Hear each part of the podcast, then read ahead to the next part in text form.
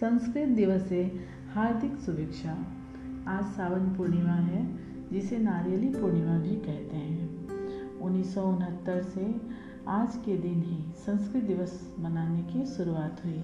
संस्कृत मतलब शुद्ध, संस्कारित की हुई भाषा, या यूँ कहें तो रिफाइंड भाषा। कालांतर में जब इस भाषा में परिवर्तन आने लगा तो व्याकरण की रचना कर पाणिनि साक्टायन आदि ऋषियों ने इस भाषा को संस्कारित और सुरक्षित किया, जो आज भी ज्यों की त्यों अपने स्वरूप में स्थिर है। जो भाषा इतनी परिष्कृत है, उसे पढ़ने वाले तो स्वतः ही संस्कारित और परिष्कृत हो जाते हैं। संस्कृत में वेद, पुराण, महाभारत, चाणक्य नीति ज्योतिष शास्त्र अर्थशास्त्र, धर्मशास्त्र, सांख्यिकी चिकित्सा शास्त्र खगोल शास्त्र आयुर्वेद सब की जानकारी है।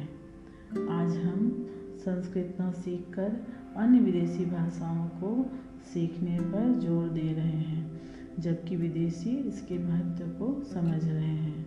विश्व के कई देशों के स्कूलों में तो संस्कृत को अनिवार्य विषय बनाया गया है, और हम संस्कृत से दूर होकर अपने बच्चों को भी इससे दूर रखकर अपने इस अलौकिक ज्ञान से दूर होते जा रहे हैं।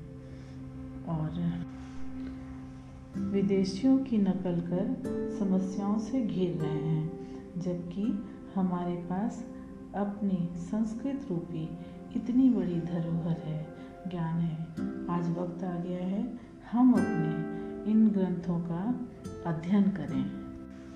सिर्फ़ कर्म कांड पूजा पाठ और अपने घर के पूजा स्थल में कपड़े में लपेट कर न रखें, बल्कि इसका अध्ययन करें और इस अलौकिक ज्ञान से अपने आप को परिष्कृत करें।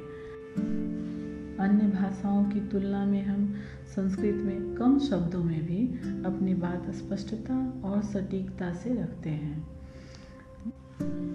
देश के ज़्यादातर अग्रणी संस्थाओं ने अपने लक्ष्य के ध्येय वाक्य मतलब मोटो को संस्कृत के अपने धर्म ग्रंथों से ही लिया है, जो उनकी सटीक पहचान कराते हैं।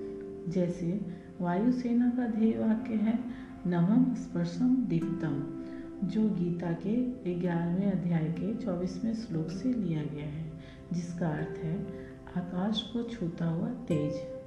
वैसे ही सुप्रीम कोर्ट का है यथो धर्मस्ततो जया। अर्थात, जहाँ धर्म है, वहाँ विजय है।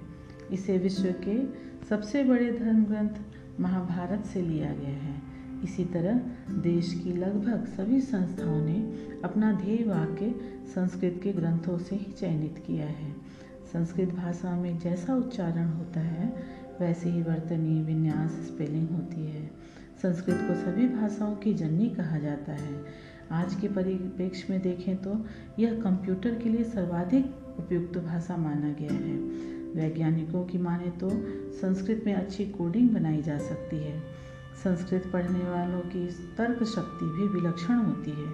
इसे देववाणी भी माना जाता है। तो ज़ाहिर है, इसे पढ़कर हम संस्कारित, परिष्कृत ही बनेंगे। निरंकुशता, कट्टरता, नकारात्मकता तो कोसों दूर रहेगी। वक्त आ गया है संस्कृत दिवस मनाने के साथ साथ हम अपने धर्म ग्रंथों का अध्ययन कर अपनी जड़ों को अपनी जमी से जमा कर रखें। वर्तमान की नकारात्मक आंधियों में बहने से रोकें अपने आप को। धन्यवाद।